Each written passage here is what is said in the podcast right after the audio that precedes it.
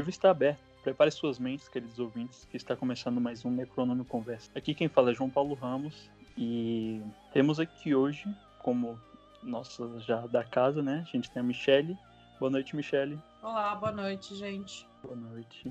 Bom, a gente tem como convidado para a gente ter a nossa conversa, a gente tem a Manu. Boa noite, Manu. Oi, boa noite. a gente também tem como nossa convidada também especial hoje, a gente tem a Juliara. Boa noite, Juliara. Oi, oi, boa noite. Boa noite. E também que já, já é praticamente também da casa, é o Atila também, já tá sempre aqui gravando com a gente esse especial do Argento. Boa noite, Atila.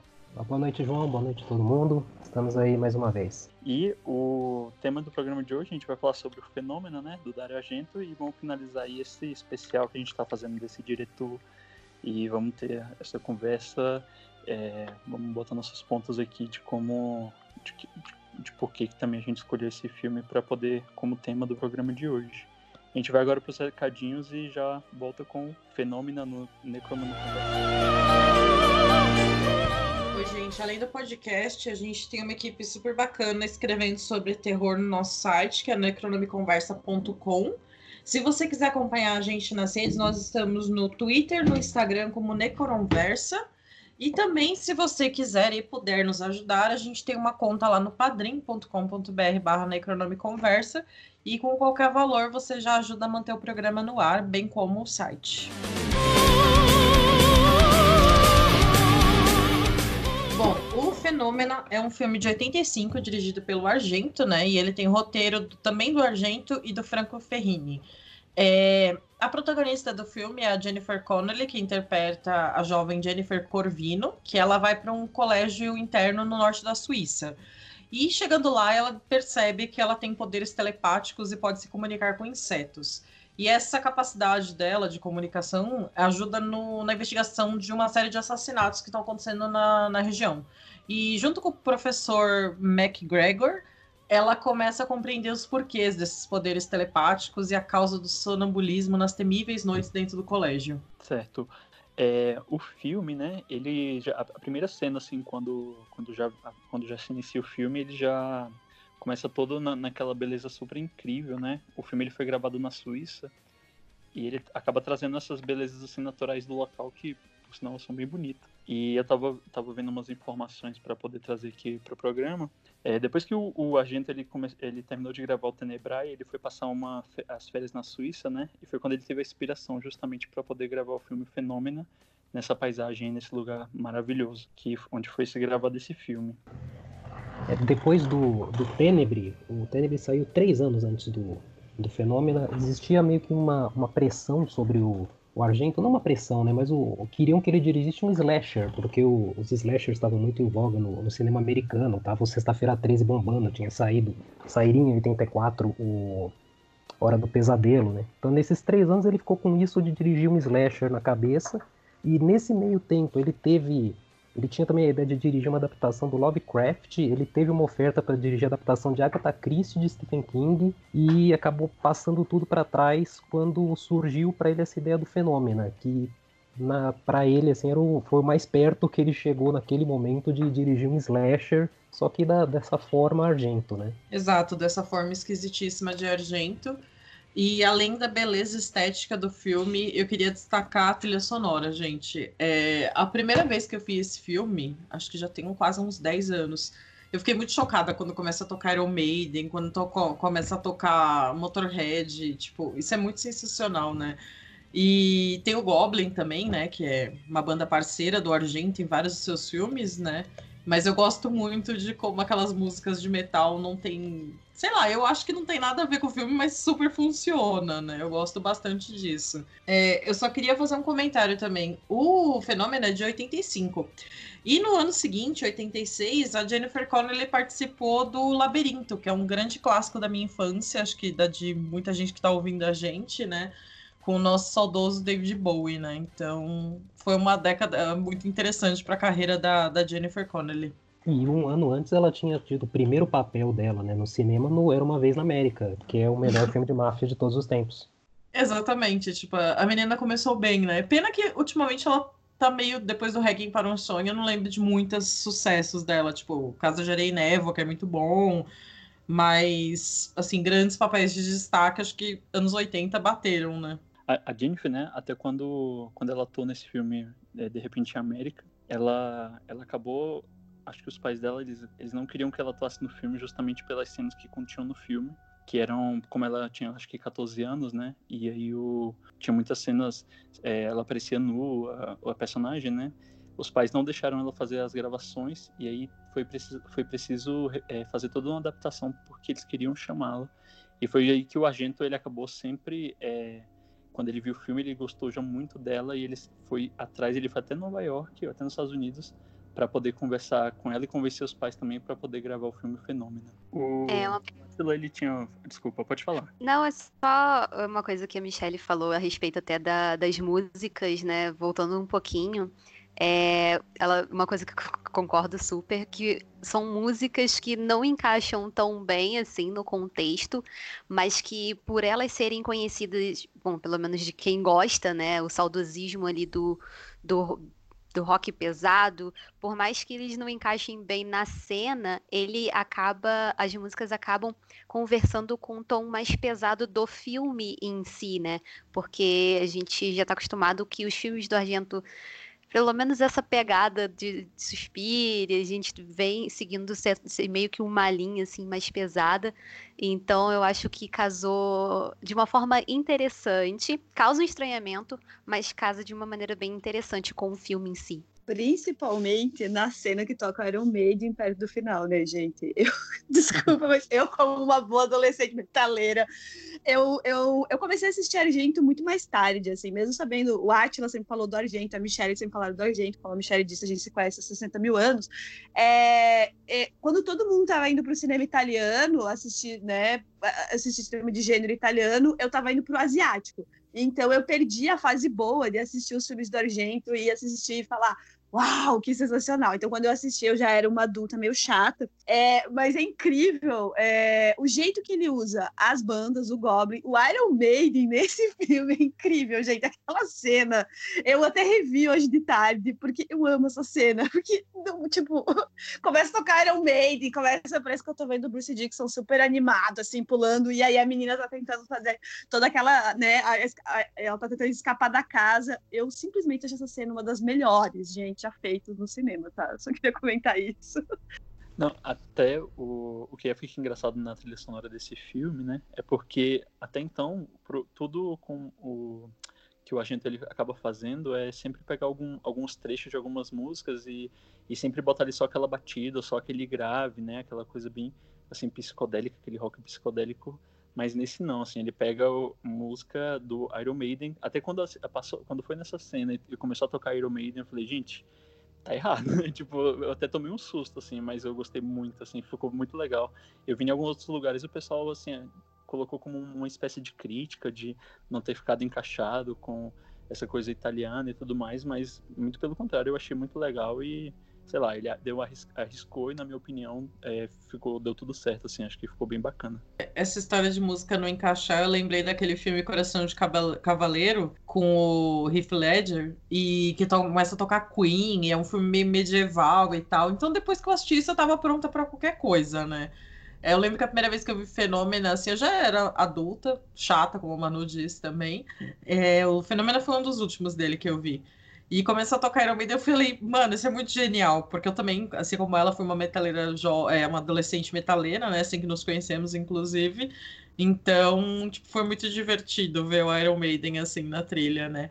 E esse filme, eu fiquei pensando também no, no seriado CSI, que eu era muito fã quando era adolescente, e o Gil Grissom, ele era especialista na, nessa questão que tem no filme, né, que é de eu esqueci o nome da ciência, mas é você estudar as fases das moscas e das larvas num cadáver para determinar o tempo que o corpo tá ali, né? E o Gil Grissom no seriado é especialista disso e tem isso no filme, né? E é através dessa comunicação que a Jennifer Connelly consegue, a Jennifer Corvino, no caso, né? Ela consegue ir atrás, né, do que tá acontecendo, do assassino e tal. E Cara, como sempre, né? Como os filmes do Argento, é uma grande bagunça, mas é uma bagunça divertidíssima. É, e o, essa questão do, da trilha sonora também, só acrescentando, vocês falaram muito bem do Iron Maiden, mas tem o uso da música do Motorhead numa cena que não tá acontecendo absolutamente nada, que é o, o corpo do, do Donald Pleasance, que tinha abandonado o Michael Myers e se dedicado aos, aos insetos, sendo retirado da casa, assim. Não é um clímax, não é nada, é uma cena do corpo sendo retirado tocando Motorhead, é fantástico.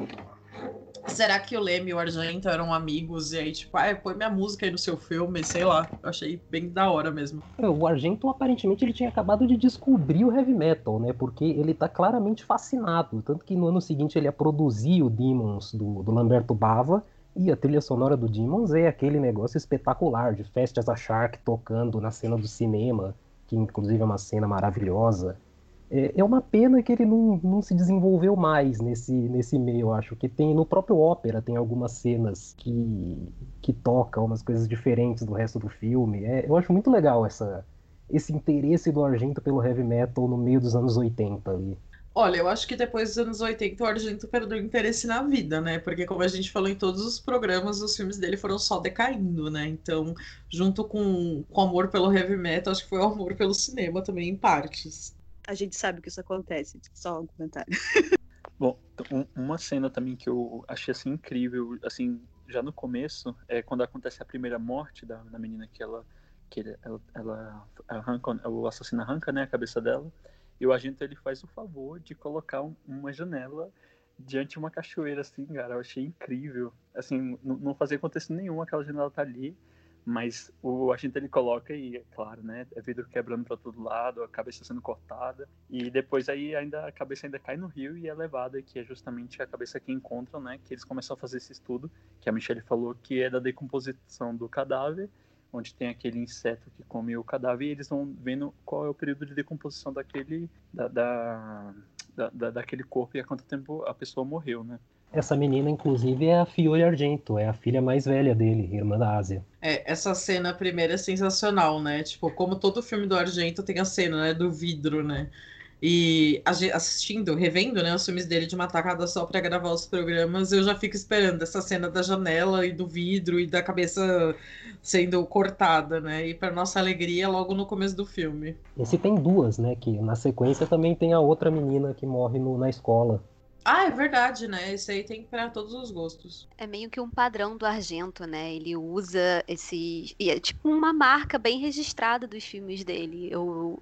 É uma forma da gente conseguir identificar. Tipo assim, se você colocar uma cena, se colocar uma, uma cena de uma pessoa com um vidro quebrado, com uma estética oitentista, a gente vai falar, ah, é Argento. Aquilo ali é Argento. Exatamente. Os filmes dele, até quando são ruins, a gente consegue identificar que é do Argento, né? O uso das cores, da música. É... O cinema dele é bem marcado, né? Isso que é bacana. Não, eu tinha comentado, acho que foi no último programa, que aí a gente realmente a gente vai assistindo assim, a gente vai listando as coisas mesmo que são super características do Argento. E é legal que ele, ele segue isso como marca mesmo, ele vai levando para os outros filmes e acaba que criam tipo um, um, estilo, né, um gênero, não um gênero, né, mas um estilo assim que pode ser usado como inspiração para muitas outras obras e que, aliás, são usadas, né? Aliás, eu acho que é isso também que, mesmo revendo, por exemplo, revendo o Fenômeno, né? Eu revi ano, ano passado o Suspira, por motivos de que todo mundo sabe, aquela porcaria readaptada. É, mas eu revi o Suspira, né, dele e, e aí revendo o Fenômeno também, pensando muito assim, nossa, eu vejo muitos problemas aqui, hoje, eu assistindo, hoje aos 34 anos, mas ao mesmo tempo essas repetições que são muito características do cinema do Argento, elas você fica, putz, mas olha só, ele tá fazendo isso aqui que é uma coisa muito dele, é uma representação muito do, do cinema italiano, muito do diálogo, é muito disso aqui, sabe? Então eu acho que, que é uma coisa massa isso, sabe? Que mesmo que eu tenha muitas críticas, é, principalmente em construção de personagem, é, algumas coisas do tipo que eu acho que envelheceram de forma muito engraçada, trilha sonora. É, todo mundo que assiste vai você me pergunta assim, cara, mas por que que tem essa dublagem, sabe? Coisas que são que hoje pra gente são engraçadas, mas elas ainda são super massa de assistir, sabe? Eu acho que esse é um ponto muito positivo do cinema do Argento. É um cinema muito autoral, né, Manu? A gente sente falta disso hoje. É o, a indústria do cinema em, em, geral, assim, não só no horror, parece uma coisa muito pasteurizada, assim, é difícil você identificar um diretor, características muito firmes de um diretor, tirando um ou outro, claro que sempre existe, mas parece que é uma coisa que existia muito mais antes. E o Argento tem isso muito marcado, assim, é muito fácil você perceber as coisas que ele faz que se repetem de um filme para outro e que é, eu concordo com você, eu acho uma coisa legal de, de se ter assim no cinema. É, os filmes da Argento, eles obviamente não envelheceram tão bem, mas é quase que um estudo né, da, das épocas do, do cinema, porque a gente vê as coisas muito pontuais, muito da década em si que estava se passando, a década que ele estava fazendo a produção. A gente vê tudo bem marcadinho. Então, assim, não sei se também era intuito dele dos, que os filmes dele envelhecessem tão bem assim, mas ele que eu, senti, eu sinto nos filmes do Argento que ele queria deixar uma marca muito temporal também. Não sinto que seriam obras atemporais. Eu sinto que ele queria talvez uma, uma coisa bem marcada mesmo. Sim, eu, eu concordo completamente com a Juliara.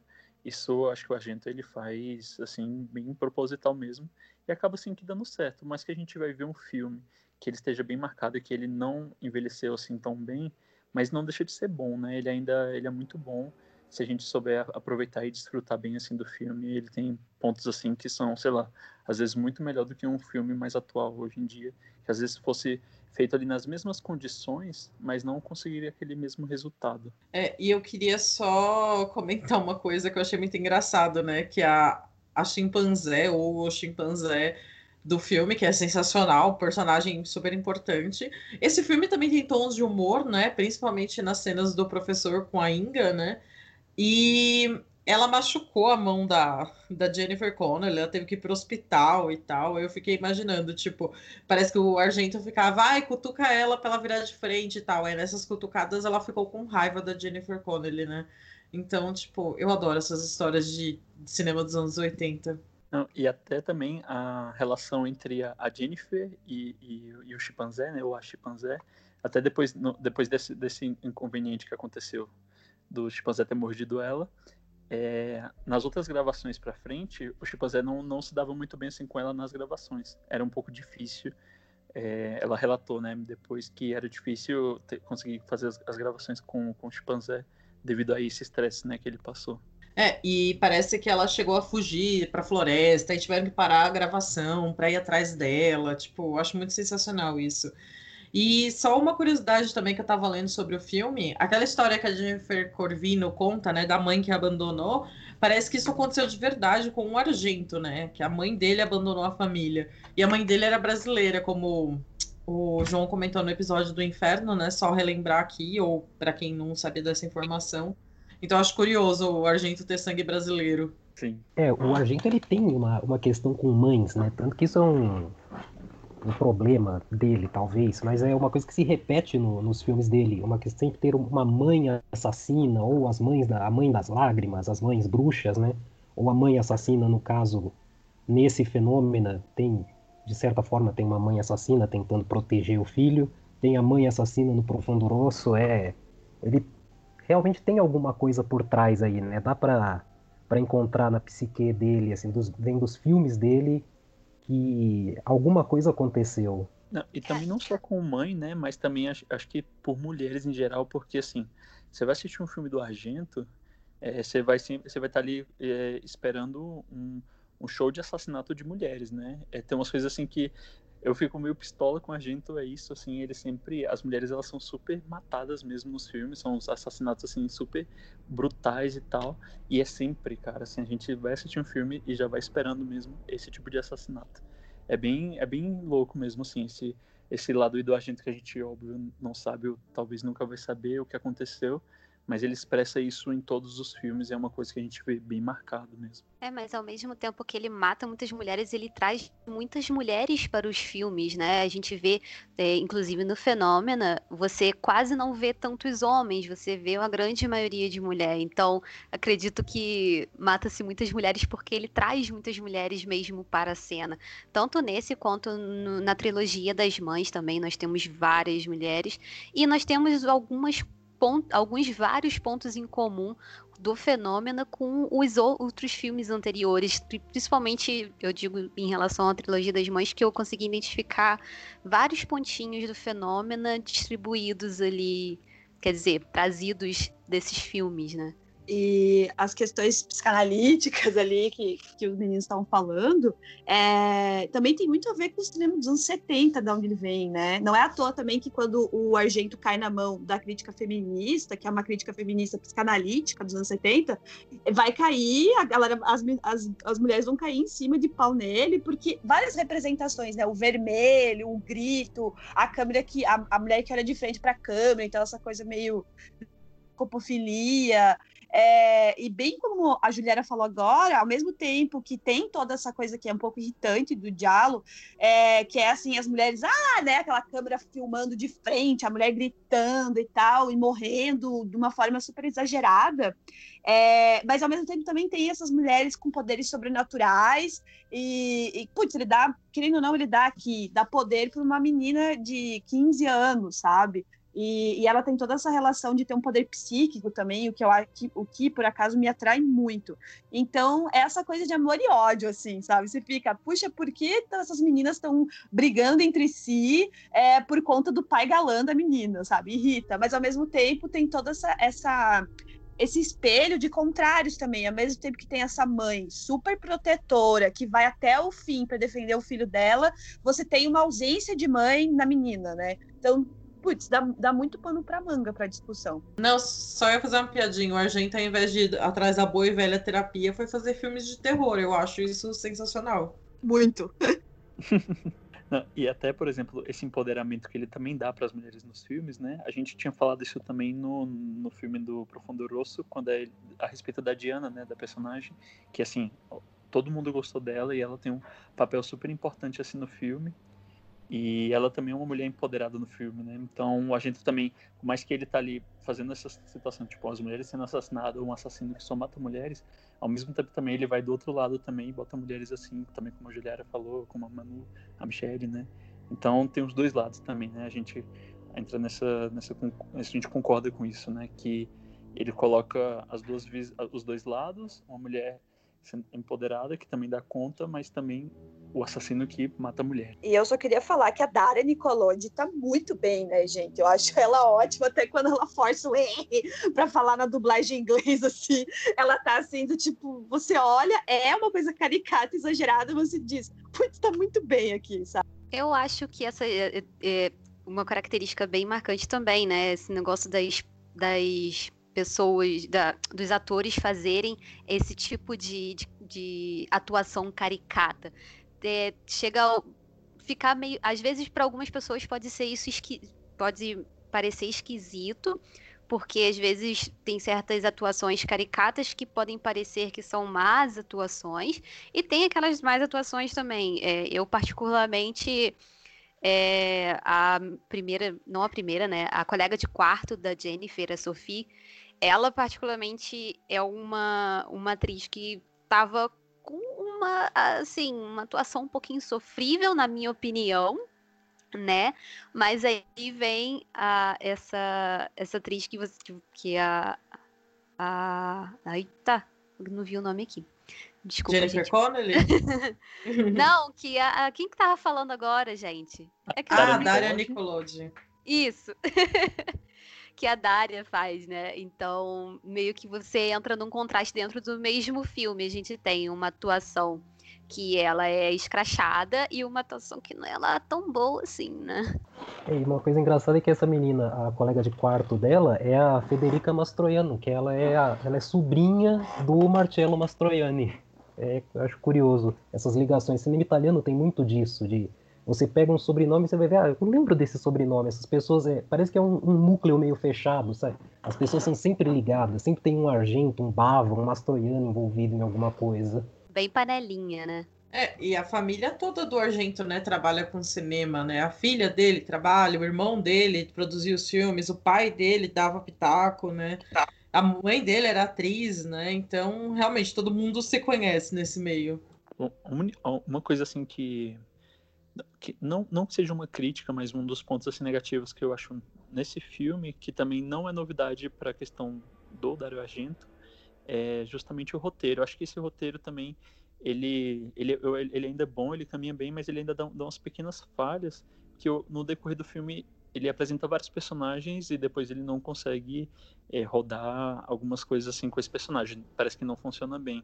Por exemplo, um personagem que eu achei muito legal, mas que não, as coisas não repercutem muito bem pro personagem, ou só aparece lá pra gente e depois é mandado embora, é justamente a, a diretora lá do colégio, né, que é aquela a, a Mandona lá. E aí eu pensei, eu falei assim, gente, essa mulher, ela faz, ela tem alguma ligação com os vilões, com o assassino, ou ela é uma bruxa, né, já que se trata do agente. Mas aí não, ela é só uma, uma megera mesmo, ela só tá ali mesmo só pra é, proibir as coisas e ser a, a megera ali do, da, do colégio interno. E, e, e a gente só coloca assim, por exemplo, esse personagem pra gente, mas acaba não dando um fim ali na história, um contexto total.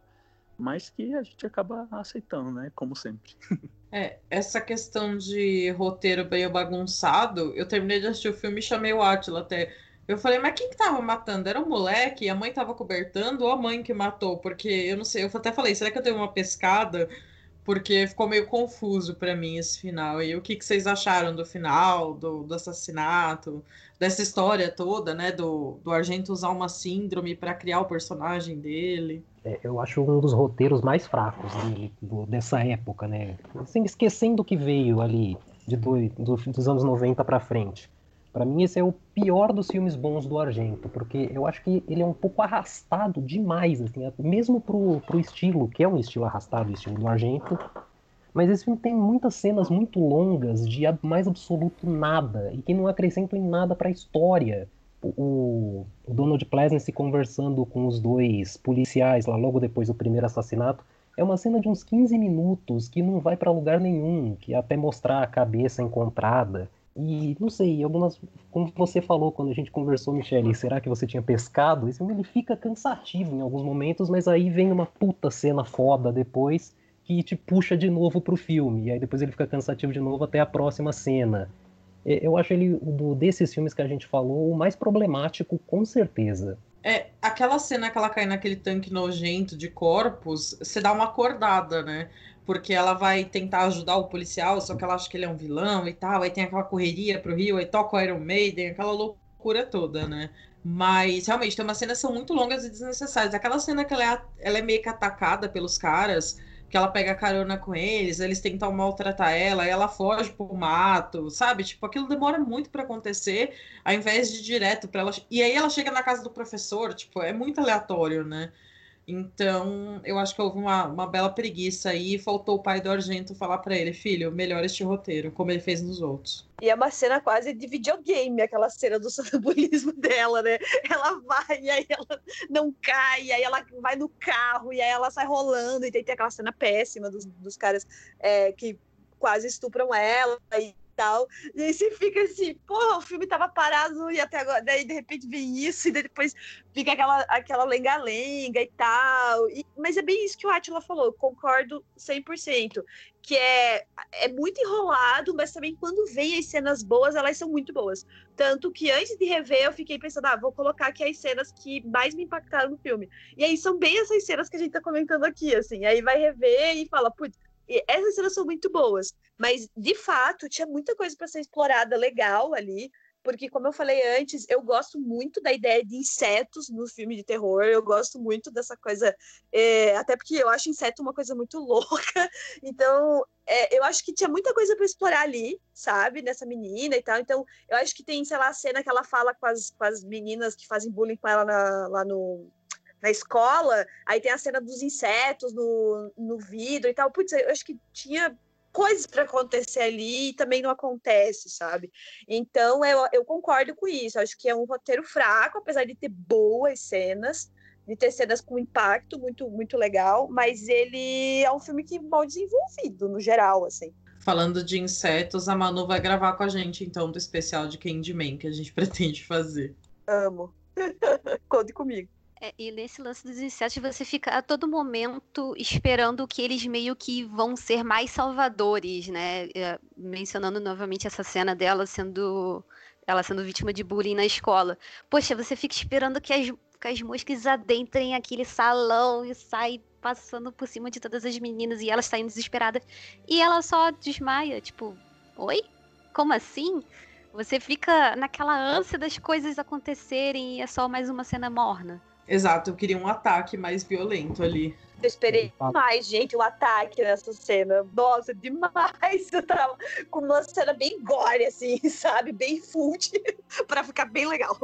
E falando em cenas desnecessárias, tem a dela excitando o inseto, né? Eu achei isso bem peculiar, vamos Nossa, dizer assim. Isso é muito esquisito. Ele, nossa, ele está, ele está tentando. Como é que ela, como é que o professor fala? Ele quer acasalar. É, e Você não é época, é, não é época de acas... não é época de acasalamento, eu nunca vi isso antes. Ele está É soltando as coisas dele pra te, te... Ah, é o cheiro agridoce, né? Eu falei, Sim. mano, o que que é Ele- isso? Ele não acha estranho que o inseto tá ficando excitado por causa do humano. Ele acha estranho porque não é época do acasalamento. Exatamente. Esse é o Exato. maior problema, né? Mas a respeito, por exemplo, dessa, dessa situação e dessa cena, eu pensei que ia ter, por exemplo, uma explicação no final, justamente porque que aquelas larvas depois aparecem na mão dela. Aí eu pensei, eu falei assim, bom, o inseto mexeu lá na mão dela, justamente com, acasal, com situações, né, com intenções de acasalar. Então pode ser que as, as larvas estão aparecendo ou buscando aquele cheiro por ser uma coisa comum, né? Mas acaba que no final não, é só mais alguma coisa que o agente joga ali pra gente. E a gente acaba, enfim, é, acaba só assistindo mesmo, porque não, não tem sentido algum. É, a, a Juliana tinha falado lá da cena, por exemplo, lá das moscas, né? No momento ali do bullying. E uma coisa muito, muito curiosa e, e- meio pe- peculiar para aquela cena, tanto para essa cena e tanto para a cena final, quando as moscas vão atacar, né? Lá o, o jovem assassino, é que eles, para poderem fazer todo, toda aquela cena, eles compraram os ovos das moscas já fecundados, já em ponto de, de, de nascer, né? E aí, no momento em que todas nasceram, eles pegaram e jogaram mel no ator, no, no ator e também lá naquele vidro, e aí, e aí abriram né, as, as, as, as caixas onde as moscas estavam e elas foram justamente correndo para poder consumir aquele mel, tipo, como a primeira refeição. Então acaba que a gente imagina todo esse trabalho que tem para poder fazer uma simples cena, né? É, a gente começa a entender que para fazer cinema não é fácil e que isso justifica os valores altos, assim, que quando a gente vê que gasta milhões para poder fazer um filme e a gente nunca imagina, né? E aí quando a gente vê vendo esses detalhes, é, a gente começa a entender os porquês, né? Que, que é tão caro e tal. Mas acaba que é super engenhoso, eu achei genial esse, esse método que eles usaram para poder gravar essas cenas. Porque não é fácil, né? Gravar cena com insetos. São os efeitos, os efeitos especiais artesanais, né? Que o, que o cinema italiano fazia muito, que vem desde o do Bava, que também na cena do- dos insetos na frente da lua, perto do final, eu, eu vi que foram. Eles colocaram grãos de café dentro de uma caixa transparente com água para fazer aquele efeito. São umas coisas assim que a gente não consegue nem conceber, sabe? Como, como você chega nessa, nessa solução para conseguir uma coisa. Sim. E, e a respeito dessa cena, Atila, eu, eu achei. é, Quando eu vi essa cena no filme, eu falei, cara, isso, isso não, óbvio, não é um efeito gráfico, né? Depois eu fui pesquisar pra realmente saber como é que tinham feito, e foi feito assim, eu fiquei, caraca, super criativo, eu acho genial, assim. Você vai vendo que quando o pessoal eles vão fa- as as pessoas vão começar a fazer cinema e aí usa uma coisa super simples assim pra fazer uma, uma coisa super bem feita. E aliás essa cena da- das quando as moscas vêm voando pela lua, que é na verdade é a borra do café, né? É, eu achei uma das cenas assim mais geniais pela, pela montagem dela assim em, em total. Mas de toda maneira, é, por mais que seja simples, o resultado sai super assim perfeito. A gente nunca vai imaginar que aquilo ali é café. Ah, Hoje em só- dia, a gente... ah, desculpa. Imagina, pode É. falar, Juliana. Não, é que hoje em dia a gente vê alguns filmes que são. que tem um, um cast exorbitante e tem certos. Tem certas, certos efeitos assim que não chegam aos pés dos, dos efeitos práticos que eles faziam na, na época, né? Tem, tem certos CGIs que a galera coloca que assim, gasta-se milhões e tipo, fica uma coisa bem esquisita. E a gente vê uns efeitos práticos que, por mais que sejam trabalhosos, eles dão um- uma veracidade muito maior e um aspecto muito, muito mais conven é, muito mais credível, né, que você consegue acreditar muito melhor naquilo ali. do que um CGI que a galera gasta milhões e milhões e fica bem xixelento. Eu dou muito mais valor para efeito prático do que para CG, né? Não, eu ia comentar os filmes da Alice Guy Blanchet, os irmãos Lumière, Méliès, tipo, os caras faziam umas bizarrices assim, com nada, né? E aí, tipo, você pega o argento usando grão de café num negócio que super funciona, né? Não, e também nem assim tão longe, por exemplo, é, no, na, no filme, né, que já não é do terror, mas é brasileiro, que é o filme No Cidade de Deus, aquela cena da, da galinha correndo pela, pela favela, né? E aí a, a galinha ela vai correndo e a câmera vai exatamente assim atrás da galinha. E que chamou até a atenção do Steven Spielberg, que ele perguntou pro diretor como que ele gravou aquela cena. E aí a cena ela foi gravada justamente tipo, com a cadeira de rodas, e ele tava, o, o cameraman sentado na cadeira de roda e uma câmera assim embaixo, e eles correndo com a, com a cadeira de rodas e a galinha atrás da galinha assim para poder gravar aquela cena. Então a gente vê que essas coisas super mais simples, né? É, que não, também não são simples de se fazer, mas não é um efeito especial elas acabam dando uma credibilidade muito maior e uma riqueza para o filme do que às vezes por uma coisa simples e, e fácil né, de, se, de se fazer. Eu também prefiro muito mais esses efeitos assim analógicos, porque eles mostram o, de fato o que é o, o, o ali a coisa mesmo real do que um, um efeito é, 3D é, digital e tal. Eu dou muito mais credibilidade. Ah, eu acho também que é isso que dá o status de, entre aspas, culto para os filmes, principalmente de gênero dos anos, dos anos 70 e 80, 80 também, muito, né? É, porque, nossa, uma das coisas que eu mais gosto de fazer nos últimos tempos é ver making-off de filme dos anos 70 e 80, de gênero, assim, sabe? É, essas caixas que vêm da Versátil e tal, eu adoro ficar vendo as entrevistas e tal, porque, cara, é um baita trampo, assim. E é incrível você ver como é que eles filmavam. Aquele documentário que tem quatro horas, é Search for Darkness, acho que é o nome, né? É, uma das coisas mais divertidas é ouvir os, os depoimentos dos, dos, diretores e das diretoras é, sobre os filmes. E eu acho que aí que tá o lance, sabe? Porque além de, do roteiro, tá, tem aqueles buracos e tal, mas assim, além de fazer um roteiro funcionar, você tem que pensar como que a simbologia do filme vai funcionar diante da câmera. Putz, isso é um trampo sensacional demais. Eu vou aproveitar para deixar uma dica aqui. Tem um documentário, se eu não me engano, tem ele inteiro no YouTube, chama Il Mondo di Dario Argento, que tem muitas, muitas cenas do, das gravações dos filmes dele do, dos anos 70 e dos 80. É muito legal ver a forma como as coisas eram feitas ali. Eu acho que tem esse documentário inteiro no YouTube. Tem sim, acabei de conferir. É, e o vilão, para vocês? O que, é que vocês acharam no caso do assassino?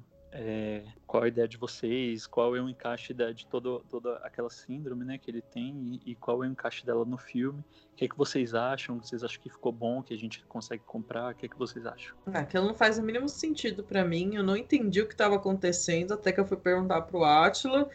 E sei lá, isso. Eu gosto muito que pelo menos no final tem a Jennifer Connelly abraçando a macaquinha e sendo amigas para sempre. É, para mim ficou uma coisa meio esquisita também. É, na minha percepção, foi a mãe, né, do, do, do garoto.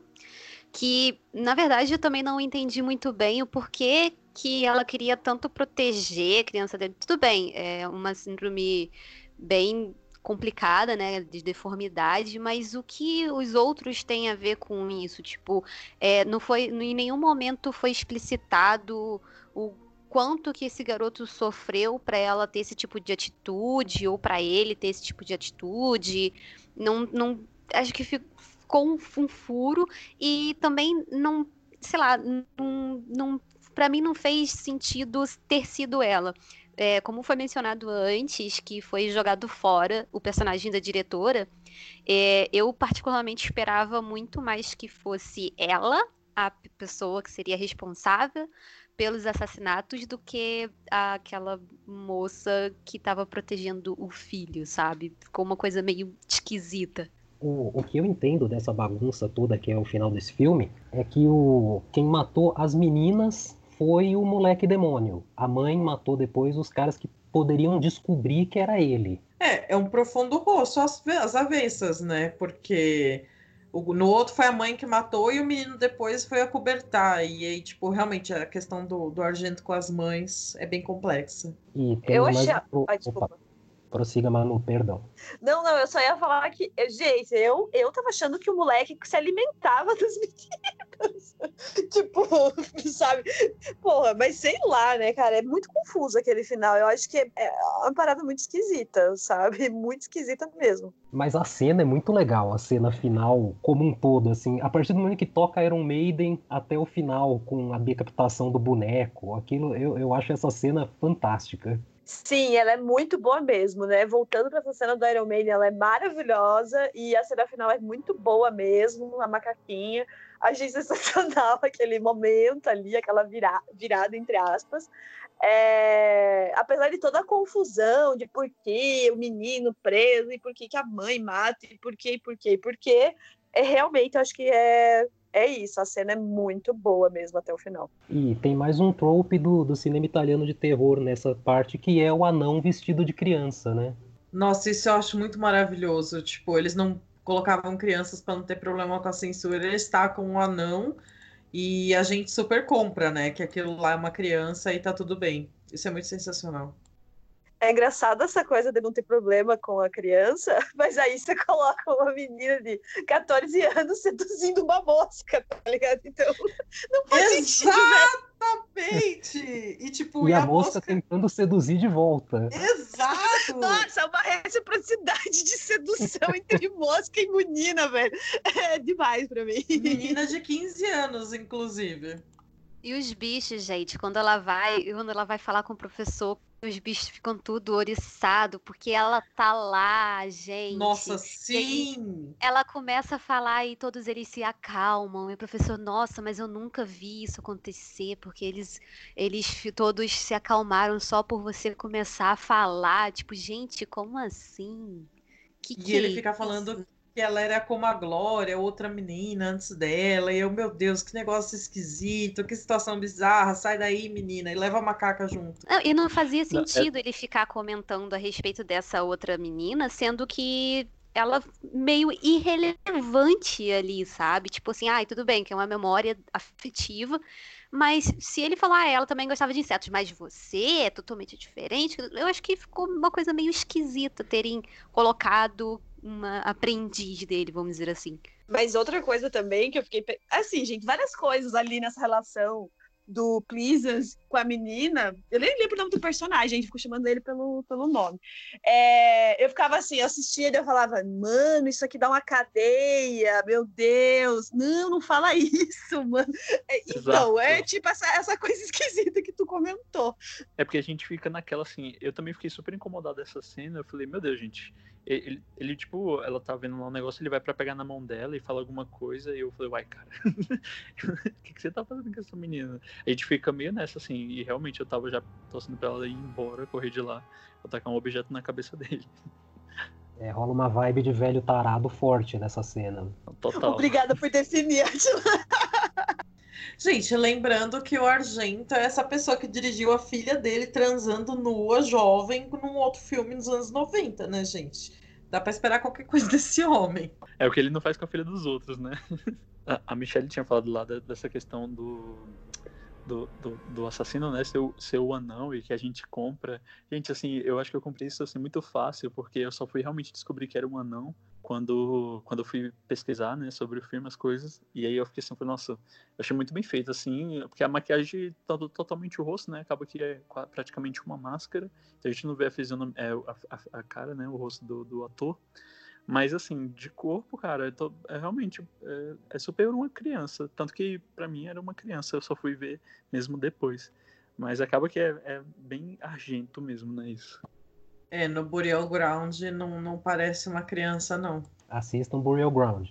É, é, eu acho que uma coisa também que não dá para perceber tanto que não é uma criança é porque você não vê tanto a movimentação do ator, né? Então, acho que a movimentação também seria uma coisa que entregaria ser um anão ou não, né? Então, a gente tem a falta de movimentação, uma movimentação extrema do ator junto com que aparentemente é uma máscara de silicone que foi feita para colocar no rosto dele, né?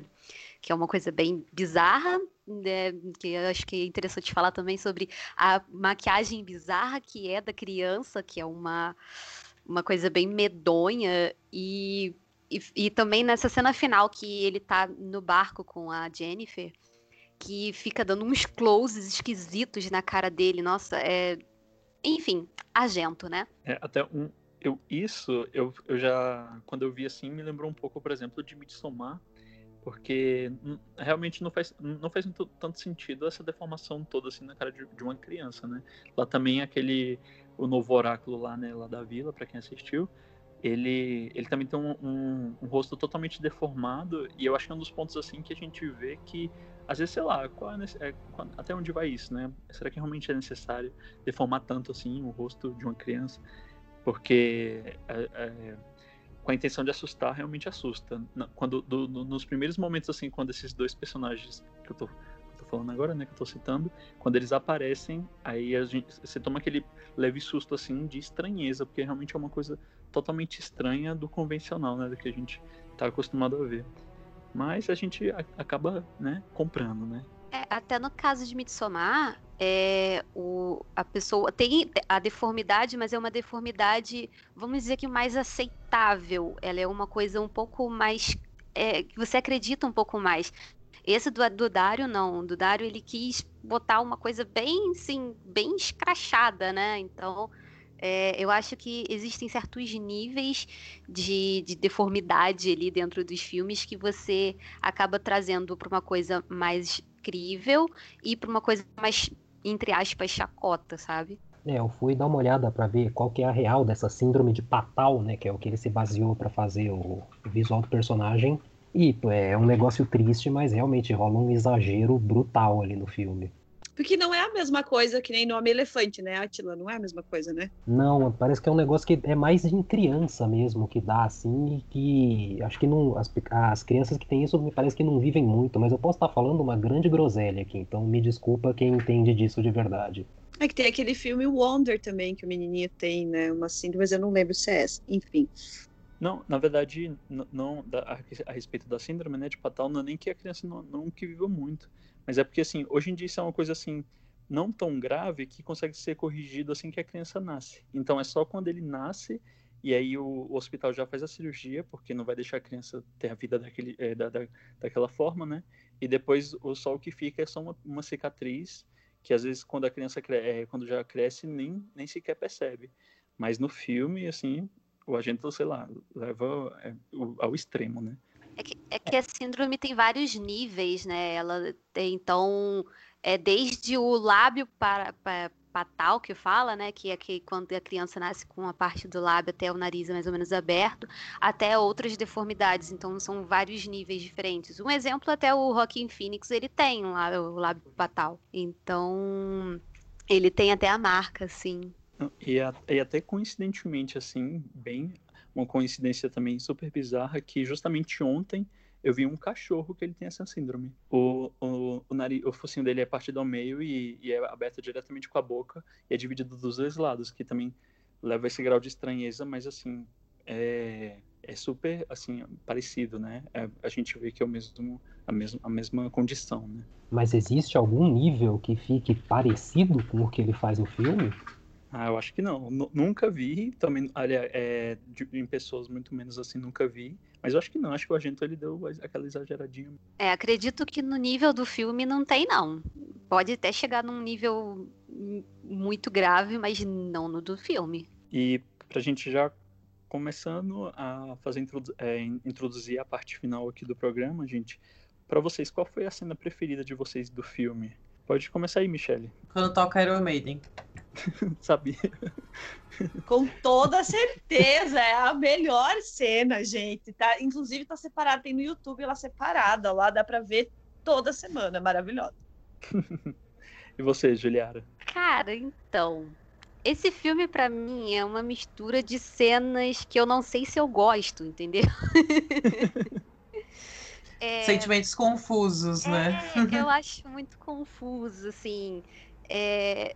Porque para mim é, é, é, tudo tão parecido assim com o que a gente já viu que acaba você você não sabe se você se acostuma com a cena e gosta dela por estar acostumada com ela ou se você de fato gosta. Mas eu particularmente gosto muito da cena da meio que né, entre aspas, da perseguição entre a Jennifer e o moleque dentro da água, assim, sabe? Que eu, eu gosto de, de cenas debaixo d'água, assim. Então, quando ele pega ela pelo pé e dá uma tensão ali, aquele trecho ali da água, da água pegando fogo por causa do, do combustível, eu gosto bastante daquele trecho ali. Eu gosto muito da primeira cena. Eu acho que aquela cena ela é muito argento, assim, inclusive com a janela no meio da montanha que dá para uma cachoeira. A cabeça caindo é muito boa, mesmo, mesmo, mesmo, mesmo. Não, e Superboy, né? Cachoeira, a gente, sei lá, já dá para entender que é uma bola, ou sei lá, alguma coisa que flutua facilmente, assim, super leve. Mas, assim, do, desse filme, assim, em geral, a, a, cena, assim, que mais... que eu mais gostei é, foi a cena, justamente essas das moscas, né? Tanto quando aparece, na hora, no momento quando aparece no no céu, lá na lua, ou tanto também aquela cena do bullying lá, que elas aparecem na janela para poder. É, enfim, pelo chamado da, da, da, Jennifer. Eu gostei dessas cenas por todo o contexto que tá por trás e de todo o trabalho que foi, óbvio, para poder fazer essas cenas. Então acho que elas encaixam, assim, para mim, como uma das minhas preferidas desse filme. E a vingança do macaco também é muito boa. Sim, e, e super válida, né? Eu acho que a gente. Eu, eu, eu, eu, eu esperava, assim, eu falei eu falei, o cara, o Argento ele só botou esse macaco aí mais uma vez, assim, como uma coisa sem, sem contexto, assim, só para jogar mesmo, ou no final vai ter alguma coisa assim surpreendente com ele, e tem, né? Ele que é o, o, o grande herói do, do, do, no final do filme. Porque é mó triste, né, mano? Depois que o Donald Pleasance morre, tem a cena do, do macaco vagando, procurando comida no lixo. É, é a parte mais triste do filme, para mim. Nossa, eu achei Sim, bem exatamente. triste também. Ela mexendo no, no lixo, assim. Nossa, de partir o coração, cara. E falando em cenas, ainda pegando um gancho no comentário da Manu lá atrás, do, da cena da, da Jennifer Connelly sonâmbula, que parece uma coisa de videogame tem um videogame que é baseado no. inspirado no Suspiria, que é o sim, Clock Tower. Sim, é o Clock Tower sim. que saiu, acho que se eu não me engano é 95, que o, o diretor é o Rifumi Kono. Ele falou que a, a, ideia dele era fazer um jogo baseado nos filmes do Argento, mas que desse a sensação de se estar jogando um filme do Argento. Tanto que a protagonista do, do jogo ela é a Jennifer Connelly escrita, o cenário é uma mansão no norte da Europa, o assassino é uma criança deformada com uma tesoura. É, é um jogo bem legal, cara, vale a pena. E, e até é do Nintendo, né, esse jogo? É, saiu pro Super Nintendo, depois ele teve continuações nas outras gerações, ele tá sempre sendo relançado, cara. Deve ter alguma versão atual na Steam, alguma coisa assim. É um jogo que vale a pena jogar, assim, é divertido. Ah, com certeza. A última, a última versão de Clock Tower foi pra PlayStation 2. Então já tem um tempinho aí que que foi, assim, da série Clock Tower mesmo, saiu a última uhum. em, pro PlayStation 2. Assim, como franquia, né? Que é o 3, se eu não me engano. Isso, isso, isso. É, né, eu quis dizer que ele tá sempre sendo relançado o Clock Tower mesmo. Ele aparece em, em Steam da vida, em, não, não remaster, mas ele, você sempre tem acesso a ele no Google Games. Ah, nada que um bom emulador também não resolva, né? A gente nem o emulador tá Exatamente tá o que eu ia dizer. Ainda dá pra jogar é, a versão do, vamos, vamos ficar dentro da legalidade aqui, por favor, né? Um podcast respeitável. Ué, Muito mas obrigada, Atila. Desculpa, desculpa. Um emulador. Esquece, eu, Lênin, corta essa parte. Eu, eu, não vou não, nem falar nada um porque eu também ia sugerir o emulador. Saiu um oh, desculpa, eu te cortei. Não, esses dias saiu um emulador oficial para Android. Então, assim, não é tão ilegal assim. Só tá estou. Tá liberado. Tá liberado, então fica à vontade.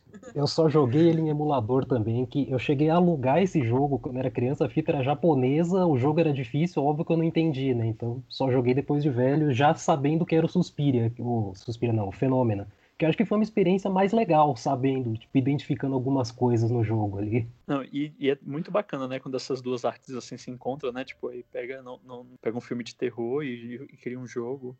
Não só no caso, sei lá, do, do fenômeno, mas óbvio, tem muitos outros filmes de terror que viraram jogos e vice-versa. Isso eu acho assim incrível. A gente sempre acaba vendo esses pontos assim que são essas citações, essas referências que tem dos dois lados. Então, gente, a gente já pode ir para já para encerramento, para a parte final. Vocês Por querem falar sim. mais alguma coisa? Por mim, tá tudo bem. É, começando pela Juliara, Juliara, o que, que você achou aí do filme? Quais são suas considerações finais a respeito do filme, da história? O que, que você tem aí para falar pra gente? Então, por mais que seja um filme com um roteiro meio esquisito, é, as partes que. as cenas que são que dão o frenesi do filme, fazem ele ser um filme bem é, meio que inesquecível, né? Nós temos ali cenas que não, não, você não tem como esquecer facilmente que você assistiu, porque são umas coisas bem é, pontuais que acontecem, uma coisa que eu acho que eu nunca, nunca vai sair da minha cabeça, eu ponho até no meio de alguns filmes gore meio esquisitos que eu assisto, que é justamente a cena que a Jennifer cai lá naquela piscina esquisita. Então, eu particularmente gosto do filme. Não é o meu favorito do Argento, mas eu gosto bastante. Então, para mim é um filme que dá para assistir mais algumas vezes, até para pegar algumas coisas que a gente pode deixar passar da primeira vez que a gente assiste. E você, Manu? Bom, eu acho a mesma coisa. É um filme, como a, a, a Juliara falou, ele é um filme que tem vários problemas, como a gente comentou o episódio todo. É, eu vim mais preparada, eu vim até preparada para dizer assim, vou descer o pau no jeito. Eu falei para Michelle que eu, quando eu tinha é, visto ele, eu falei, putz, é, eu não sei, eu acho que eu vou falar mal desse filme. Aí eu revi, aí eu falei, não, cara, é, é, que eu voltei para essa pegada de ver muita coisa dos anos 70 e 80 também. Então, ele é um filme que, obviamente, merece ser visto. Acho que todos os filmes do Argento, por mais ruins que possam ser os últimos, é, eu acho que merece ser visto, porque, como o Atila falou lá no começo, é o que o Argento poderia fazer por um slasher, sabe? É o jeito do Argento de fazer o que estava na moda ali, né? Em 85, nem sei se estava tão na moda já ainda, mas assim, é é, tem essas todas as cenas que a gente comentou durante o episódio, eu acho que já é uma grande motivação para ver o filme, sabe? Então não é um filme de que se diz, ai, não perca seu tempo. Não, perca sim seu tempo, porque tem muita coisa bacana ali, tem muita coisa do Argento e tem muita coisa da época, e isso que a gente estava falando, principalmente de você ver é, fa o fazer cinema de uma forma, tipo, usar as mãos mesmo para fazer cinema. Claro, tem sempre as, as, as, problematizações, mas que bom tem essas problematizações num filme que a gente diz ainda, não, assista esse filme porque a gente pode sentar e problematizar depois. Piores são os filmes que são uma grandiosa porcaria, a gente não pode nem problematizar, né? A gente já descarta. Então, para mim, ele é um ótimo filme tanto para falar coisas maravilhosas, como a cena do Iron Maiden, quanto para privatizar os personagens e tal. Então é um filme riquíssimo. E você, Atila? Cara, eu tive uma experiência revendo o filme alguns dias atrás, muito parecida com a da Manu. Quando eu, enquanto eu vi o filme, eu pensava, puta, esse filme não é bom, cara, eu vou ter que falar mal dele. Só que aí, eu não sei, essa época essa, da obra do Argento tem um efeito em mim que eu gosto, mesmo quando é ruim. E eu pensava no filme depois, pensava nessas cenas que a gente comentou, e não é ruim. Ele simplesmente não é tão bom quanto o que está ao redor dele. Ele ainda dá o azar de estar tá entre dois filmes que estão entre os meus favoritos do Argento, que ele sai depois do Tenebre e antes do Ópera. É, é uma posição complicada, assim. Então, os dois filmes estão no meu top 5 do Argento, se eu pensar rápido aqui. Mas é um filme, como a Manu falou, como a Juliana falou, vale muito a pena ser visto. Ele tem cenas muito boas, ele tem um roteiro confuso e ele diverte grande parte das duas horas que você vai gastar da sua vida assistindo. Então, assim, quem nunca assistiu, dê uma chance de coração aberto, esperando a cena do Iron Maiden, pelo menos, que vai valer a pena. E você, Michelle? Ah, gente, eu sou suspeita para falar porque eu adoro a Jennifer Connelly, eu gosto muito dessa fase anos 80 dela, né? Labirinto um dos filmes da minha vida. Então, eu também sou da opinião de vocês, assim, deem uma chance, assistam, tipo, a gente tá na quarentena, você não vai perder muito tempo se você ficar duas horas vendo um filme que tem umas coisas muito bizarras e do nada Iron Maiden e umas cenas ótimas, né? Então assiste, cara, eu acho divertido. Não é o melhor do Argento, obviamente, mas é perto de Drácula 3D é uma obra-prima, nota 10. Ele é melhor que os anos 90 inteiros, né? Tirando o Stendhal Syndrome. É, e eu acho que depois dos anos 90, tirando o Stendhal Syndrome eu também não gosto muito, não. Eu gosto mais do Insônia. Mas eu acho que ele é melhor que a carreira inteira do Argento depois dos anos 80. Então, assiste, vale a pena. É, eu defendo o Stendhal Syndrome, mas ele é ruim. É, você gosta da Argento, vai, Átila. Eu defendo a Argento, mas ela é ruim. Exato. Não, bom, eu, para mim, eu, a minha opinião sobre o filme, eu, eu acho que a única coisa assim que peca mesmo no filme é o roteiro, né? E é a única coisa que peca é o roteiro mesmo. O filme ele tem uma construção de cenas assim muito boas, por mais que ele seja um pouquinho lento, né, no decorrer da história, ele vale a pena ser, ser assistido. E acaba que é engraçado porque o agente ele veio com essa ideia para trazer esse slash, né, pra gente. E, na minha opinião, ele acaba fazendo um thriller sobrenatural que faz essa junção ali de um assassino com uma estudante com poderes psíquicos e tal, e ele monta isso, eu acho genial por esse ponto, mas assim, para mim, fator negativíssimo assim do filme é o roteiro mesmo. Mas de, eu super recomendo, ainda acho que vale a pena assistir. Não é o melhor filme do Argento, mas ele tá liberando os melhores, porque ele ainda tem as coisas boas dele, tem os seus lados positivos. E bem, já indo pro final, né? A gente já finaliza aqui a conversa. É... Juliara, fala aí pra gente seu jabá, o seu canal lá no YouTube, faz sua propaganda aí. Bom, então, para quem não me conhece, eu sou Juliara, eu tenho um canal no YouTube chamado Zona C. Então, se jogar lá no YouTube Zona C por Juliara Vasconcelos, você acha. E lá, basicamente, eu falo de coisas da cultura pop, desde animes, animes fofinhos, animes de terror. Tenho alguns vídeos que falam também sobre algumas teorias, assim, por trás de filmes ou em cima das histórias dos filmes, bastidores, e é basicamente isso. Séries também. Então, é isso, vocês podem me encontrar lá no YouTube, podem me encontrar no Facebook também, como Zona C. Uh, no Instagram, caso queiram também fuçar lá um pouquinho, que lá também tem o um link do, do YouTube. É arroba Juliara, underline, Zona C. E é basicamente isso. E, e, muito bom o, o canal da Juliara, gente. Eu, eu já sou inscrito no canal e ela sempre. Eu, tanto que eu, eu fui. Eu acabei descobrindo o canal dela justamente procurando alguns itens sobre o Argento, né? E acabei encontrando com a Juliara.